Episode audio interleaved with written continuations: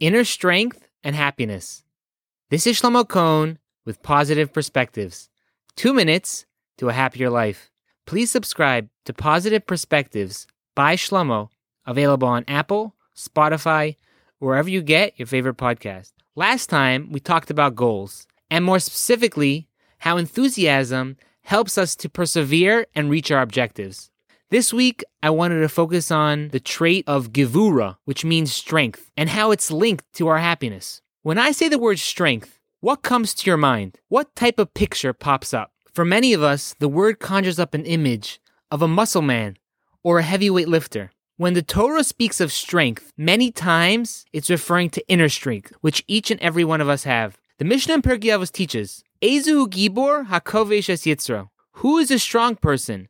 Someone who conquers his evil inclination. Currently, we're in the middle of Sfiras Omer, the counting of the Omer. From the holiday of Pesach, we count 49 days until we reach the 50th day, which is the holiday of Shavuos, the anniversary of the Jewish people receiving the Torah. Each day that we count corresponds to a different trait that we work on in order for us to be more complete people when we receive the Torah on Shavuos.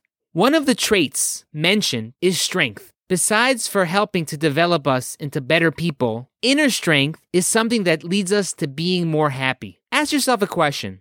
When were you happier? When you ate the donut or you held back and didn't eat it? When did you feel better about yourself? When you got angry and screamed at someone? Or you restrained yourself and held back your anger? The answer is that although it feels good for a few moments to eat the donut, a more lasting feeling of gratification is when we hold ourselves back and don't devour it. Even though we feel like we release steam when we scream at someone, we feel even better when we restrain ourselves. Why is this? Why do we feel a higher level of enjoyment, of happiness, when we hold ourselves back and not give in to our desires?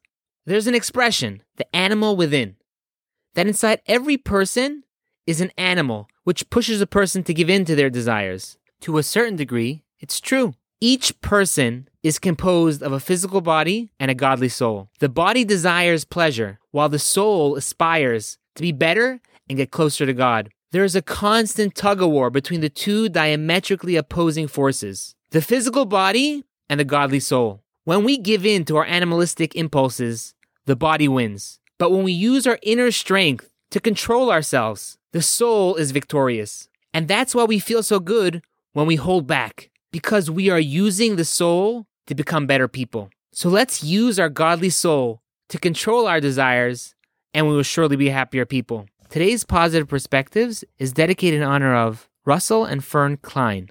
Everyone, have a great day.